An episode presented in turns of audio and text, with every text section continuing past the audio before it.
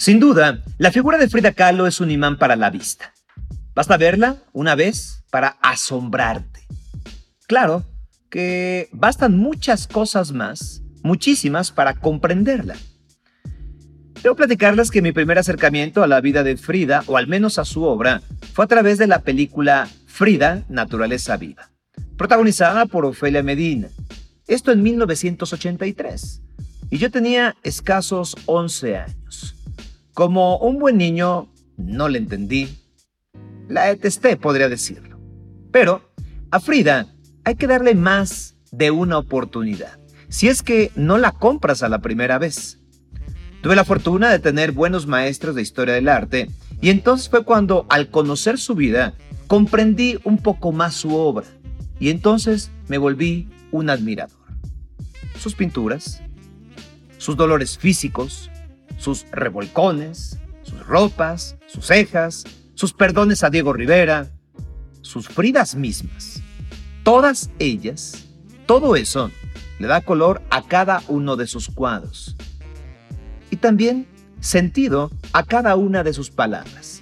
Pero alrededor de Frida Kahlo hay muchos porqués. En esta ocasión estoy muy contento de recibir aquí en Sin Duda a una gran amiga, a quien admiro y respeto. Ella se llama Elisa Queijeiro y seguramente saben de quién estoy hablando. Podría presentarla como humanista. Sí, porque evidentemente eso es. Pero yo quiero presentarla primero como una mujer con una gran capacidad para comunicar, una gran oradora, una compañera de la universidad, una escritora. Incluso también tiene un podcast que es E-Cultura. Seguramente si ustedes se meten a sus redes sociales, verán que hace eh, algunos paseos, algunas guías didácticas sobre algunas exposiciones y lo hace de manera fantástica. Es colaboradora de muchísimos comunicadores como Marta de Baile. Pero quiero leer esta parte de su descripción en Instagram que creo que nos va a acercar mucho más a ella. Elisa dice, me interesa de forma silvestre y salvaje el ser humano, su luz y su sombra. Por eso observo, admiro y estudio hambrienta el arte y al artista. Bienvenida querida Elisa Queijeiro. Sin duda es un placer estar contigo. ¿Cómo estás Sergio querido? Qué delicia poder compartir este espacio y poder charlar y escucharte en esta forma que se me hace tan familiar y al mismo tiempo tan enriquecedora. Me fascina tu voz al aire, me encanta escucharte haciendo estos programas y hoy me siento contenta muchísimo de poder charlar de Frida más después de esta introducción, porque tal como la describes, así es, amigo. Así es, querida Elisa. Eh, regresando el cumplido, la verdad es que desde que te conozco, ya hace más de 25 años, 26 que nos graduamos. Ándale. Eh, ¿Verdad? la verdad que me siento muy, muy orgulloso de, de saber que fui tu compañero y que ahora somos muy buenos amigos. Y entrándole a Frida Kahlo, eh, esta va a ser muy una, una, una charla riquísima, pero a base, de, te lo dije antes de entrar, a base de los porqués. Ajá. Y yo me acuerdo que antes de, de plantear muy bien el tema, tú me decías, podemos incluso hablar del por qué se vestía así Frida. ¿Y por qué no empezamos por ahí? Buenísimo. Los porqués finalmente a veces nos conectan con otra pregunta, Sergio, que es el para qué, ¿no? ¿Por qué se vestía así? Sí. ¿Y para qué? ¿Qué estaba persiguiendo? Mira, yo creo que es muy interesante porque al final tú comienzas diciendo eh, el ver a Frida, ¿no? Cómo te atrapa la imagen con simplemente verla, describía sus cejas, los adornos mismos, la valentía de usar huipiles ya entrado el siglo XX y cuando muchas mujeres también, huipiles combinados con sedas, ¿eh? es muy interesante porque ella mandaba traer sedas y, y, y diferentes telas de importación muy, muy finas y las combinaba de una manera armónica y perfecta con textiles naturales y textiles mexicanos originarios. Sin embargo, no cualquier mujer puede ponerse la ropa autóctona y verse como se veía Frida Kahlo. Y ahí es donde yo creo que se responde este primer porqué que me planteas, amigo. Y es que ella sabía lo que se estaba poniendo. Es decir, ella entendía lo que significaban los bordados mismos, el trabajo del indígena, pero más allá del trabajo artesanal del hilado sino que desde los tiempos prehispánicos, dependiendo la ropa que se utilizara y el textil o el grabado del textil, eh, eh, es decir, el trenzado, el tipo de dibujo que se utilizara, también simbolizaba, Sergio, el em, nivel jerárquico que tenía esa persona dentro de la sociedad eh, mesoamericana. En nuestro México antiguo no había una diferencia por ser hombre o por ser mujer, una diferencia que te implicara tener más valor o menos valor. Sin embargo, sí lo había dependiendo el nivel jerárquico de la familia, entre sacerdotes y guerreros, gobernantes, artesanos. Eh, sí había unas profundas diferencias y muchas de esas simbologías estaban incluso en la forma de la ropa uno de los ejemplos que yo te ponía es que cuando Malintzin eh, la toma Cortés para que sea su traductora, ella era una esclava y estaba vestida como esclava, si es que estaba vestida, ¿no? Muy probablemente estaba desnuda. Y conecto con ella porque me van a entender por qué Frida se vestía como lo hacía, porque Malintzin, amigo, en el momento en que va a ser la traductora del Señor, Cortés y que tiene que presentarse frente a los señores tenochcas, postecas, eh, tlaxcaltecas, no puede verse como una esclava. Jamás le hubieran hecho caso. Pero si se veía como una señora, eh, podía cargar la voz, la responsabilidad de la voz de Cortés y el entendimiento entre los dos pueblos. Entonces ella manda a pedir huipiles con ciertas grecas, calzarse, es decir, tener eh, eh, zapatos, bueno, no eran zapatos, eran sandalias y adornos en la cabeza que también eh, iban directamente proporcional a su nivel jerárquico. Lo que pasa con Frida es que mucho más que nuestros muralistas mexicanos en ese México después de la revolución, estamos hablando de los 30, 40, 50, eh, en los murales, Sergio, nosotros estamos viendo cómo se retoma lo mexicano como lo autóctono y se le regresa el valor al mundo prehispánico que no lo tenía antes. Los muralistas lo hacen a través de sus pinturas eh, y de sus frescos, pero Frida lo hace en ella misma. Frida comprende lo que estos huipiles significan, lo que las grecas transmiten, lo que los colores simbolizan y entonces los puede vestir con toda integridad y por eso sentimos una congruencia y una armonía en ella. O sea, no podríamos ver a una mujer, tampoco es que las mujeres de los 40, por ejemplo, se vistieran tan distinto que las mujeres de los 40 de hoy. Es decir, ha evolucionado la, la moda, pero ya eran faldas, tacones, este, vaya hasta pantalones, ¿no? Eh, sin embargo, lo que hace Frida es que imagínate hoy encontrarte con mujeres que tuvieran tocados tipo Katrina caminando por la calle cotidianamente o que estuvieran todos los días con sus faldas eh, tipo mexicanas, ¿no? Eh, pero Frida lo, lo viste con toda dignidad y se le ve increíblemente bien y muestra esta esencia mexicana que va a ser tan impactante para el mundo porque sabe lo que se está poniendo. Así, amigo, no es que Frida se pintara a sí misma en los cuadros, se pintaba a sí misma en la vida. Cierto. Eh, hablando este, de estas faldas, había leído que también había una, una forma de tapar las secuelas de la poliomielitis y por eso las faldas. ¿Eso es verdad o, tú qué piensas de ello? Sí, su piernita quedó eh, adelgazada con la poliomielitis que tuvo de niña y hace dos cosas para ocultarla. Le provoca obviamente de niña eh, inseguridad y también em, incluso pues el, el típico bullying, ¿no? Claro.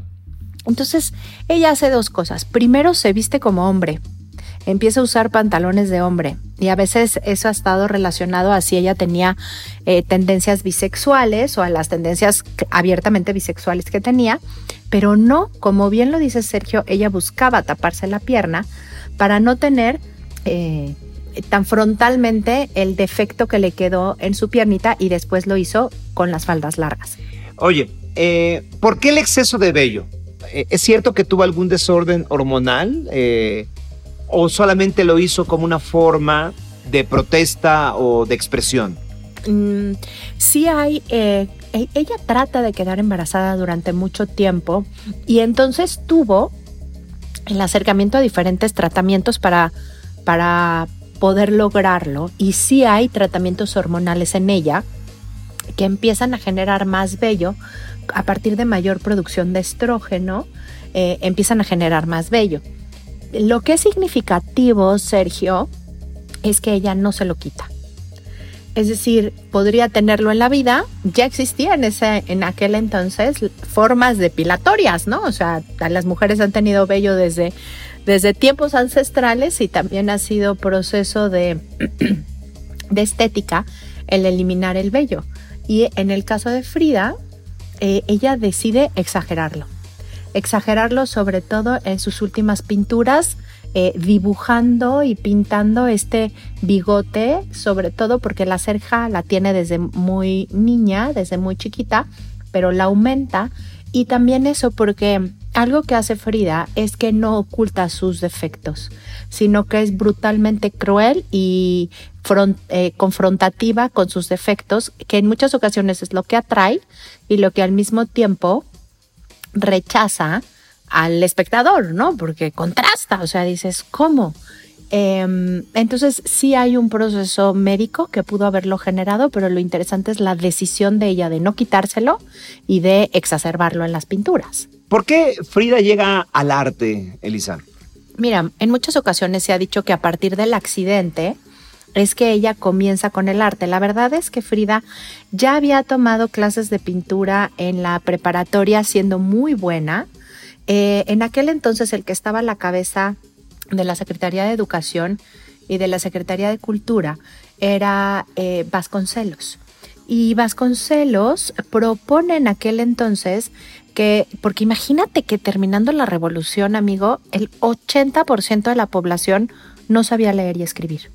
80%. O sea, cuando haces esa proporción y te das cuenta que una mujer como Frida no solo está estudiando una primaria, secundaria, preparatoria, sino que estaba lista para entrar a la universidad. De hecho, iba a ser la única de las tres mujeres que iban a ser médicos, que iban a estudiar en la Facultad de Medicina pero reconecto con Vasconcelos, él se da cuenta que tiene que darle a los jóvenes una posibilidad distinta e incorpora técnicas de pintura en todas las escuelas.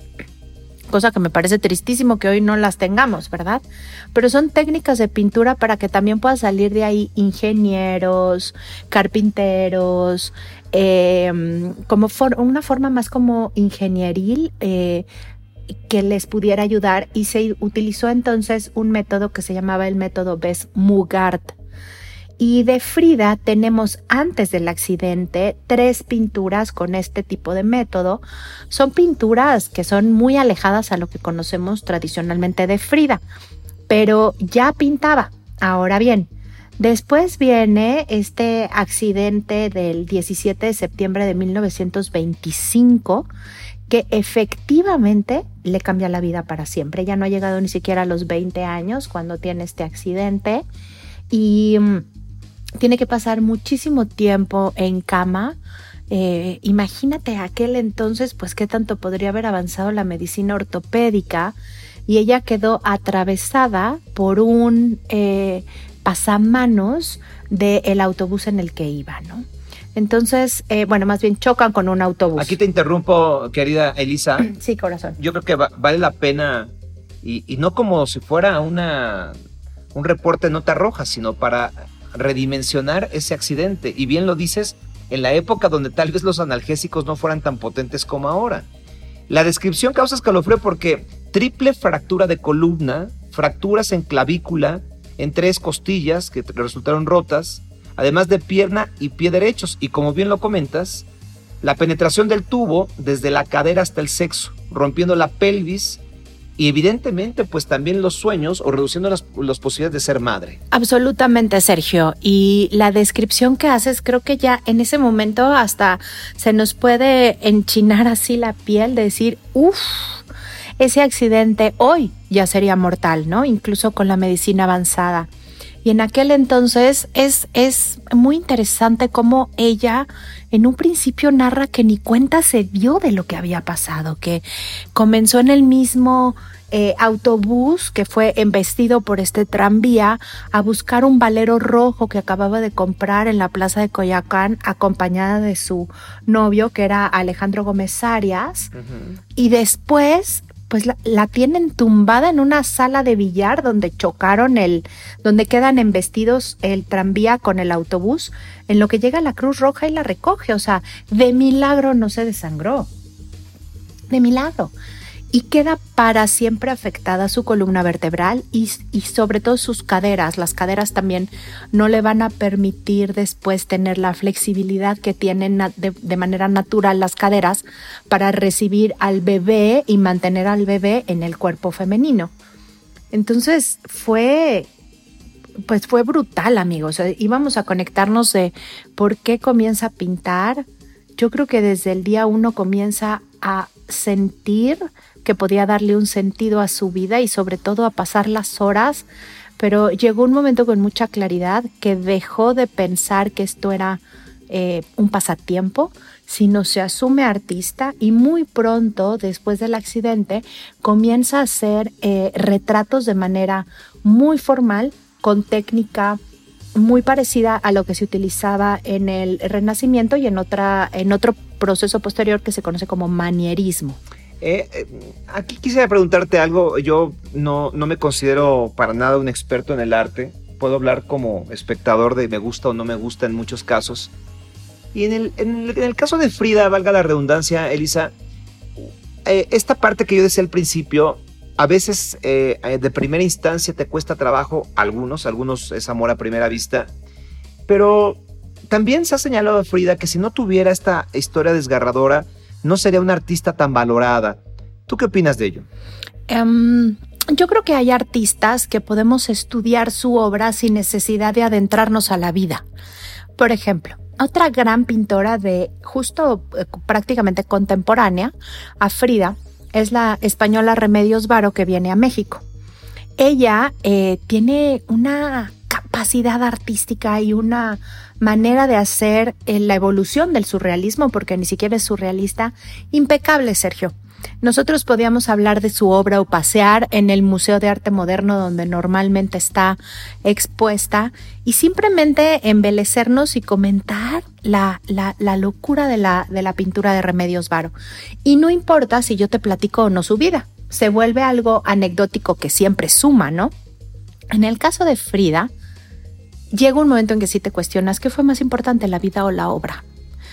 Eh, están tan íntimamente tejidas la una con la otra que mm, realmente la obra cobra un sentido mayor a partir de la vida de Frida y de comprender la vida. Es decir, es un tránsito eh, entre autorretratos y otras eh, pinturas para conocer lo que fue sucediendo en la vida de esta mujer, cómo lo fue superando y cómo lo fue plasmando en el arte.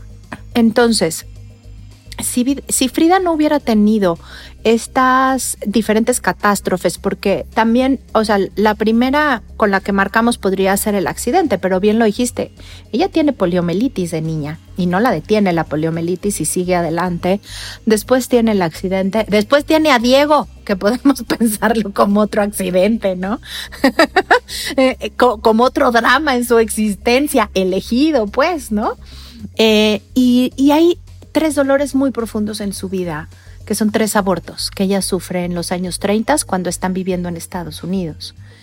Y esto la tienen, la tiene verdaderamente devastada, o sea, era algo que ella anhelaba de manera profunda. Entonces, su vida va a ser una sumatoria de situaciones complejas y aún así no dejó de disfrutar, de enfiestarse, de gozar, de pintar, de hacer, de tornar. O sea, no vivía en una constante amargura, pero sus procesos de sanación sí los vive a través de los cuadros. De hecho, yo te podría decir que después de estos tres abortos, ella suelta el pincel y lo que empieza a hacer es pintar su interior le deja de importar muy poco si la van a comprar, no la van a comprar, si la van a reconocer o no la van a reconocer.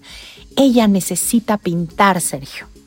Y a partir de pintar, esos comienzan a ser los cuadros más reconocidos. Los surrealistas se les la baba, no puede creer que ella, que alguien pueda pintar el interior como ella lo hace. Em, y, es como con esa falta de apego al, a lo comercial o agradar desde el arte que Frida toma una personalidad distintiva y se vuelve un artista. O sea, también considerar que nada más sus cuadros son un diario de su vida o un reflejo de su vida es, es, es eh, una mirada como muy corta. Es un artista con técnica muy precisa, pero sí íntimamente relacionada con eh, las tragedias de su vida. Y ya que lo tomaste tú como otro accidente que muchos también lo consideran así, aquí son dos porqués y en, en el mismo. ¿Por qué Frida elige a Diego ¿Y por qué Diego elige a Frida? es buenísimo el, como lo planteas, ¿no? Porque eh, yo creo que Frida elige a Diego por necia. O sea, ella era una chamaquita rebelde desde siempre. Diego era el gran maestro. Mira, eh, hoy por hoy nosotros vemos las imágenes, además por algo ella le decía panzón y todo el mundo lo conocía como el sapo. O sea, vayamos viendo que, no estaban nada lejos de la realidad. O sea, era un hombre físicamente muy desafortunado. No, no, no, bueno, sí. O que si tenía elefantiasis, ¿no? Porque, porque es un hombre de dimensiones extremas, es decir, muy alto, muy gordo, muy ancho de espaldas, de cabeza muy profunda, con una gran papada, con unos grandes ojos y grandes ojeras, o sea, dirías, ¿cómo? Pero como Frida, como Lupe Marín, como Tina Modotti, como todas las mujeres, Doña Lola, todas las mujeres, eh, y cuentan mucho eh, los estudiosos de, de Diego, que, a ver, todas las señoritas bien, por ponerlo así, de la sociedad, pasaban por las zonas donde estaba pintando el maestro sus murales para decirle, maestro, no necesita que me quite la ropa y me pinte, ¿no? O sea, todas, me, explico, será una, una atracción de este hombre, pero fuera de, fuera de serie. Entonces, eh, le va a llevar más de 20 años a, Frida y es, es un tipo de relación constante que vemos en esa época y todavía se repite, ¿no? Pero sobre todo eh, eh, estas mujeres que comienzan a ser artistas que se le pegan a los maestros con una intención de impulso, de admiración, y ellos las toman como musas, que son unas jovencitas cuando ellos ya son unos hombres hechos y derechos. Y entonces Frida yo creo que elige a Diego por la atracción que genera en todas las demás eh, mujeres y también lo toma como un reto personal. Ella está segura de que Diego va a cambiar por ella. Y vaya decepción, ¿verdad? O sea, a mí cuando me dicen es que Diego siempre le engañó y le digo, no, a ver, Diego le fue infiel, nunca le engañó. Es decir, Frida sabía desde el día cero con quién estaba y cuando se encuentra con Lupe Marín le dice, ni lo sueñes, ¿eh? O sea, él no va a cambiar. Diego tiene un, síndrome que se conoce como el síndrome de niño Dios, que son estos eh, niños que crecen siendo literal la niña de los ojos de su madre, la adoración de su madre, y que eh, necesitan, como fueron fueron en exceso vistos, necesitan confirmarse el amor a partir de conquistas. Una conquista tras otra, tras otra, tras otra, nunca hay una satisfacción y así es como van repitiendo el amor. Esto es Lucy Romero, una, una gran psicóloga eh, contemporánea que me lo explica cuando vimos el caso de Diego Rivera, junto con el de Picasso, que es el gran conquistador en ese sentido y, un desechador de mujeres. Eh, lo mismo pasa con Dalí, pero hay cierta modificación. En el caso de Diego, él necesitaba conquistar.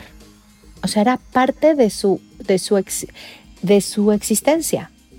Yo sí creo que Diego la elige porque se enamora de ella y se enamora de su carácter. Eso te iba a preguntar, porque en esta parte de, de los porqués, puedo comprender eh, a este Diego de, de, autoafirmarse, ¿no? De, este conquistador, pero siendo el Diego no el guapo, por supuesto, pero siendo el, Diego atractivo desde el poder que le daba su, su, su obra. Y lo digo con todo respeto, porque incluso hoy podríamos decir también que Frida es un objeto de deseo, ¿no? Pero si lo vemos frío, era una mujer que cargaba con un lamentable accidente, que cargaba con muchos males físicos, que cargaba con una estética en cuanto al vello no común o, o, no lo que podría representar la feminidad. Entonces, ¿qué encuentra Diego en Frida? Y no solamente Diego, ahí te lo puedo unir con los demás amantes que tiene, porque vaya que tiene amantes hombres y mujeres, pero de una altura intelectual y de una altura, eh, sí, dejémoslo así, ¿no? Como de una gran altura, muy grandes hombres y grandes mujeres, y, es una atracción por Frida, fíjate, su estética es distinta a la común, pero su personalidad le da también armonía a la estética. Eh, sería difícil y una opinión a lo mejor muy primaria si nosotros dijéramos si era hermosa o no era hermosa. Lo que sabemos es que creó una personalidad también absolutamente distintiva. El bello no lo tiene al principio y eso sí hay que decirlo, pero tenía tal personalidad que a Diego se le caía la baba por ese carácter. Y la verdad, incluso cuando ella muere y, es un ir y venir de, de, la pareja que dices, ¿es en serio este par? O sea, por primera vez se casan en el 29, en el 35 se separan, en el 37 regresan, sobre todo porque llega Trotsky a México y le pide ayuda a Diego, en el 39 se divorcian y en el 40 se casan. O sea, más disfuncional, imposible. Bueno, y eso sí, hay que agregarle que una de las rupturas fue cuando le pone el cuerno con su hermana. Exactamente, la fuerte, cuando se divorcian. O sea, la de. No, de hecho, cuando se separan definitivamente y que después le pide ayuda cuando regresan Trotsky, a ver, ahí sí fue el máximo de la deslealtad.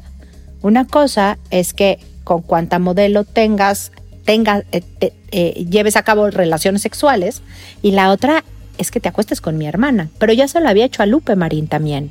O sea, él no tenía límite en, en, esa forma eh, aguerrida de tomar una mujer y otra y de conquistar, ¿no? Entonces, yo lo que creo es que Frida era tremendamente atractiva por la seguridad que ella misma se iba creando. Y, por otro lado, aún con estas, digamos, lesiones físicas, eh, en las fotografías que llegamos a tener de ella, incluso desnuda y en la cama y etcétera, se le ve una feminidad también muy, muy atractiva, pequeñita, delgada, ¿no? Pero una naturalidad femenina, eh, contra, digamos, más construcciones eh, a partir de diferentes embellecimientos del físico, ¿no?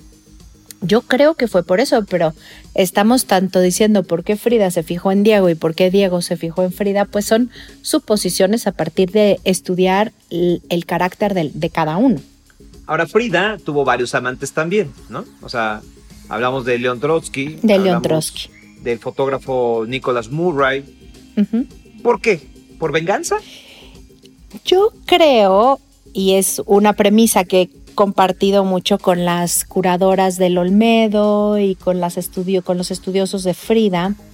Yo creo, amigo, que sus relaciones con mujeres sí tenían una vena de venganza a Diego, porque incluso en Estados Unidos, de pronto ella se acuesta con una mujer que se acaba de enterar que se acostó con Diego. Como diciendo, pues vamos a ver quién te da más placer y quiero saber qué sintió él con ella. Y no continuaba estas relaciones amorosas con las mujeres. En cambio, con Murray y con Trotsky hay un involucramiento del corazón. O sea, son amantes desde el alma. Entonces, eh, creo que Frida al final era un alma libre, tanto como Simón de Beauvoir, por ejemplo, pero al mismo tiempo enclavada en un moralismo conservador, aunque ella no quisiera.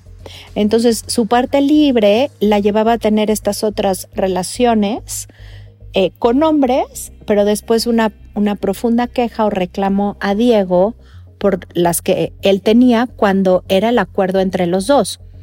Eh, Simón de Beauvoir y, em, y Jean-Paul Sartre son pareja eterna pero nunca dejan de tener amantes fuera de la relación, aunque saben que la pareja son ellos dos. Y se cuentan de, de las relaciones que tienen.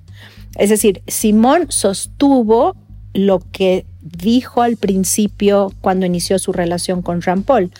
Frida lo sabe, lo quiere sostener y a la mera hora su emocionalidad y sus propias raíces no le permiten sostenerlo, pero ella es igual de libre que Diego.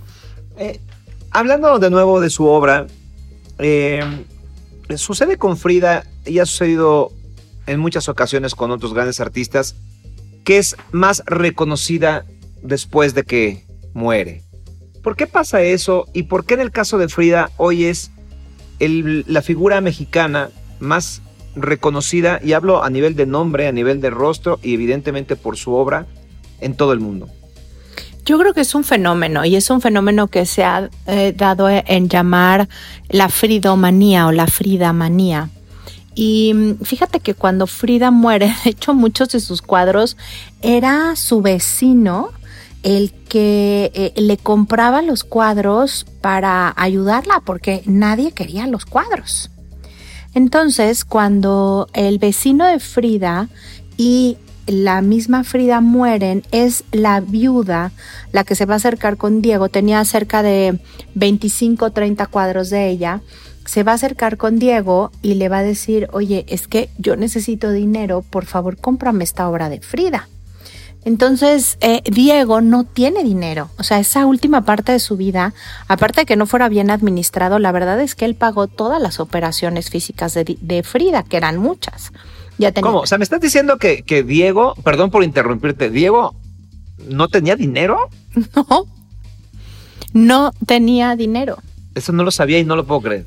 Es que es increíble, pero muchos de los artistas son muy, muy mal administrados y tienen que tener alguien que realmente cuide los recursos o cree fundaciones para que no se pierdan. Eh, Diego no era en particular un vividor, o sea, estamos hablando de que sí, eh, era adicto a tener relaciones con mujeres, etcétera, pero no lo veías despilfarrando en especial su dinero. Era un buscador de arte, sobre todo de arte prehispánico, pero en aquel entonces ni siquiera era tan caro. Hace la fundación de la Nahuacali, compró también la Casa Azul, que era la casa de Frida, de la familia de Frida, pero luego están en problemados económicamente y la compra.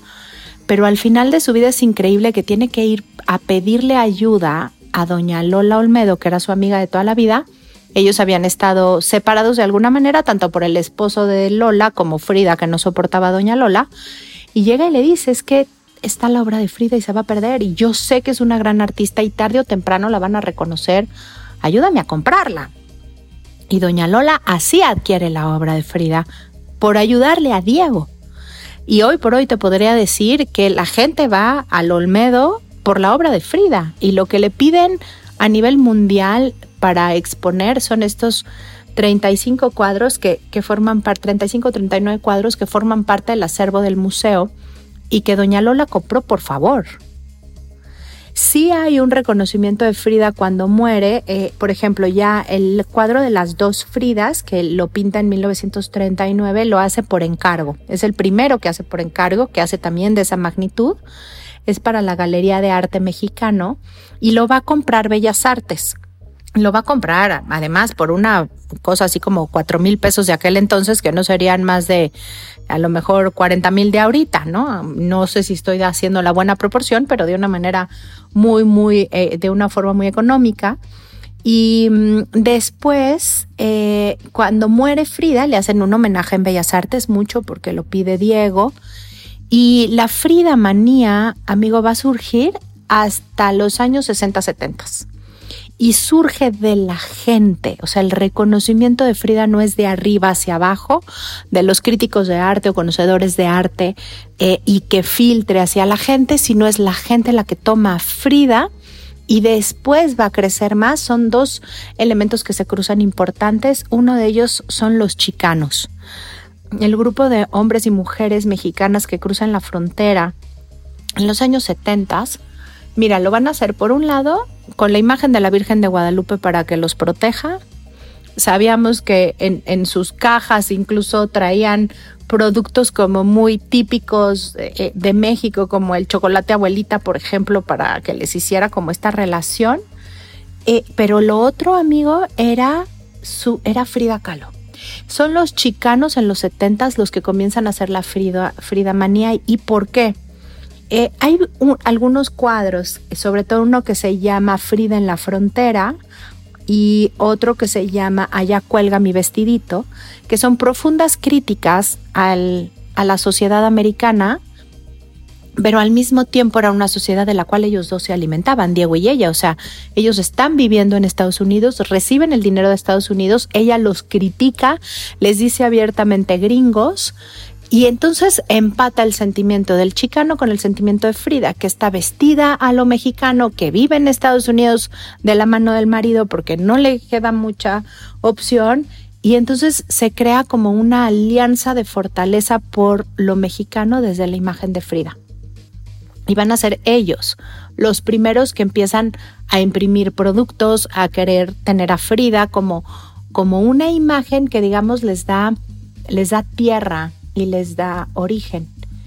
Y después se empiezan a cotizar sus cuadros, coincide con la venta de un cuadro a Madonna, eh, que Madonna es una gran fanática de, de Frida, y eh, Madonna va a comprar eh, el cuadro de mi nacimiento y un autorretrato con mono en 5 millones de dólares en una subasta.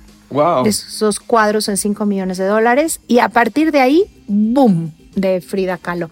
Entre la fridomanía y el arte empiezan como los especialistas a verla y se convierte, como bien dices hoy, pues en uno de los, de los íconos del arte, el, único latinoamericano que ha vendido un cuadro más caro que Frida es Diego, pero ya rebasó a Tamayo, ya rebasó a todos los artistas eh, eh, mexicanos que han vendido arte eh, a nivel mundial, ¿no? sobre todo con el, con el último cuadro que ella hace, que se llama, bueno, no que hace, pero que se vende en el 2016, que se llama Dos desnudos en el bosque, ese cuadro solito en, la Casa Christie's de Nueva York se subasta por 8 millones de dólares y ahí es cuando rebasa a Rufino Tamayo y a todos los demás y solamente Rivera queda por encima de, ella, ¿no?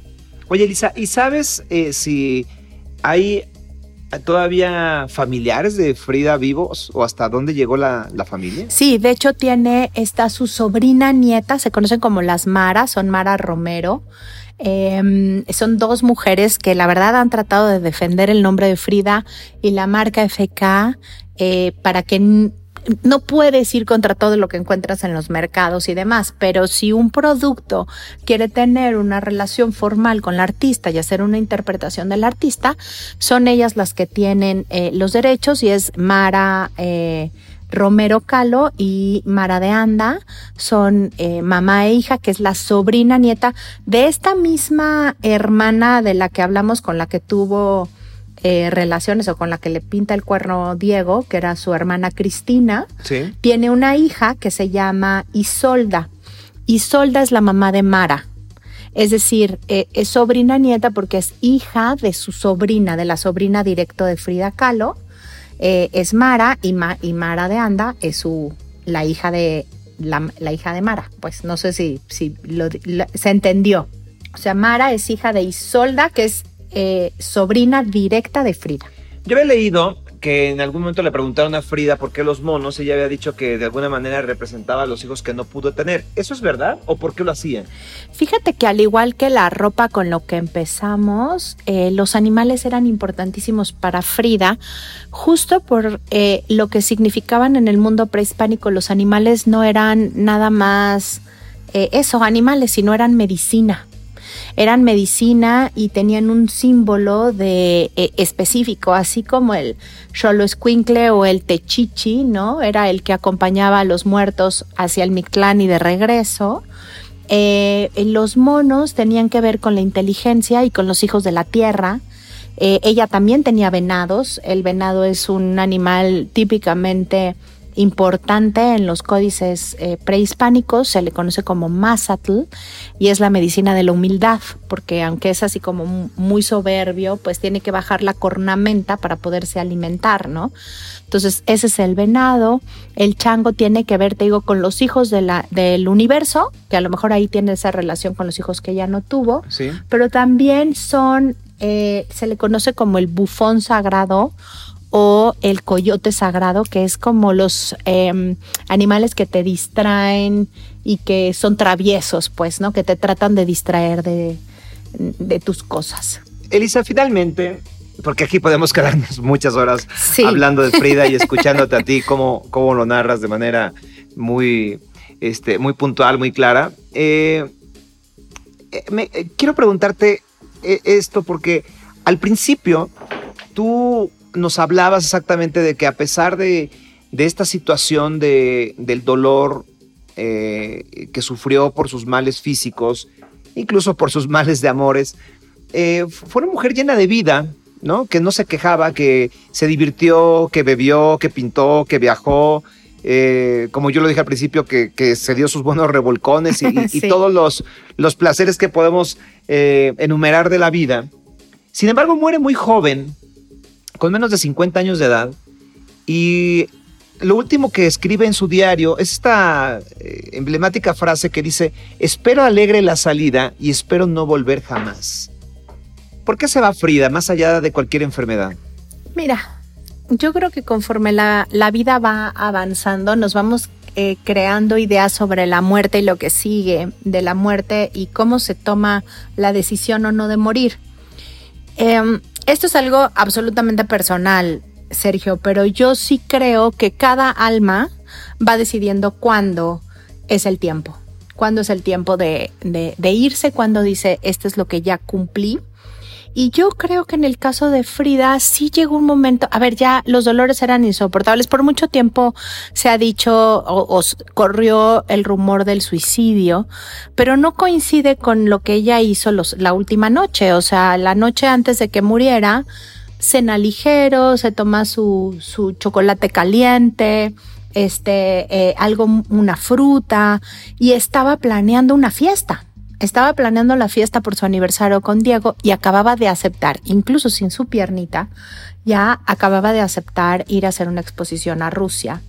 Entonces, no hay muestras de quererse quitar la vida. Sin embargo, había empeorado una pulmonía después de que decide ir a una, eh, de manera activista a una manifestación. Y eh, yo creo que Frida, eh, de alguna forma, ya estaba lista para lo que siempre quiso que fue volar, ¿no? Que decía, ¿para qué quiero pies si tengo eh, alas para volar? Creo que más allá de ese infarto pulmonar que decretan los doctores, Frida amanece muerta, pero nunca morirá. O sea, Frida está tan presente en nuestros recuerdos y la evocamos de tantas formas como mexicanos entendiendo su vida así trágica, pero también lo que ha sido capaz de llevar a través de su obra a todo el mundo, que sigue entonces también presente. Quizás no te puedo contestar qué es lo que se lleva Frida, pero yo creo que se lo lleva, aunque suene entre romántico u obvio, se, lo, se la lleva el final. Es decir, el tiempo se cumplió, ¿no? Hay vidas que son largas, extensas, fructíferas y otras que son cortas, profundas, igual de fructíferas. Y la de Frida así fue. El deterioro ya también de su cuerpo no le iba a permitir unos años más, eh, tampoco. Y yo creo que el deterioro al que la íbamos a ver llegar también no lo merecía, Sergio. Pues acaban de escuchar a Elisa Queijeiro, humanista, comunicóloga, escritora, autora del libro Las hijas de Eva y Lilith, eh, una gran charlista, una gran amiga en lo personal. Y te agradezco mucho, Elisa, este, este espacio que nos diste porque de verdad escucharte siempre es un, es un postre. Mm. Y ojalá este, este podcast lo vea así, la- lo escuchen las personas conforme vayan manejando o en donde estén como un verdadero postre. Pero por favor invita al público en donde te pueden seguir en tus redes y en tu, en tu podcast. Muchas gracias, querido Sergio. La verdad es que contigo se da esto de platicar y te deseo muchísimo éxito con este podcast. Me encanta que abras este espacio. A veces, como bien sabemos, eh, eh, agradecemos la presencia siempre en los medios, pero aquí podemos explayarnos y realmente contactar, contactar entre nosotros y contactar con la gente. Así que muchísimas gracias. Me encuentran mis redes, estoy como Elisa Kay eh, o Elisa Queijeiro como cuando ustedes ponen Q-U-E-I del Queijeiro, ahí aparezco, estoy igual en Instagram, en, en, Facebook y en Twitter. El blog y el podcast, como les decía Sergio, es eh, E-Cultura con Q de queso en ecultura.com cada semana subimos un podcast de diferentes investigaciones eh, e invitarlos también a que se sumen a los cursos que doy. Estoy dando prácticamente a la semana uno o dos cursos en este tiempo de pandemia sumándonos a aportar cosas lindas a la gente. Eh, los estoy dando vía Zoom. A partir de diciembre empiezan a estar en mi plataforma elisa.mx. Pero si ahorita se quieren inscribir a los diferentes cursos que vamos a dar, voy a dar Simón de Beauvoir, Lee Miller, eh, porque hacemos lo que hacemos en Navidad, eh, pues es en el correo. El correo más fácil es elisa.eventos.mx. Ahí es donde, donde pueden inscribirse, elisa.eventos.mx o en cualquiera de mis redes. Eh, para poder estar juntitos y compartiendo arte con placer y cultura con sentido, querido Sergio. Pues te mando un abrazo. Sin duda ha sido una gran charla con Elisa Queijeiro y Frida. Y nos despedimos con un aviso inoportuno. Compro o intercambio un valor a prueba de todo, de todo el dolor físico y espiritual que una persona pueda resistir.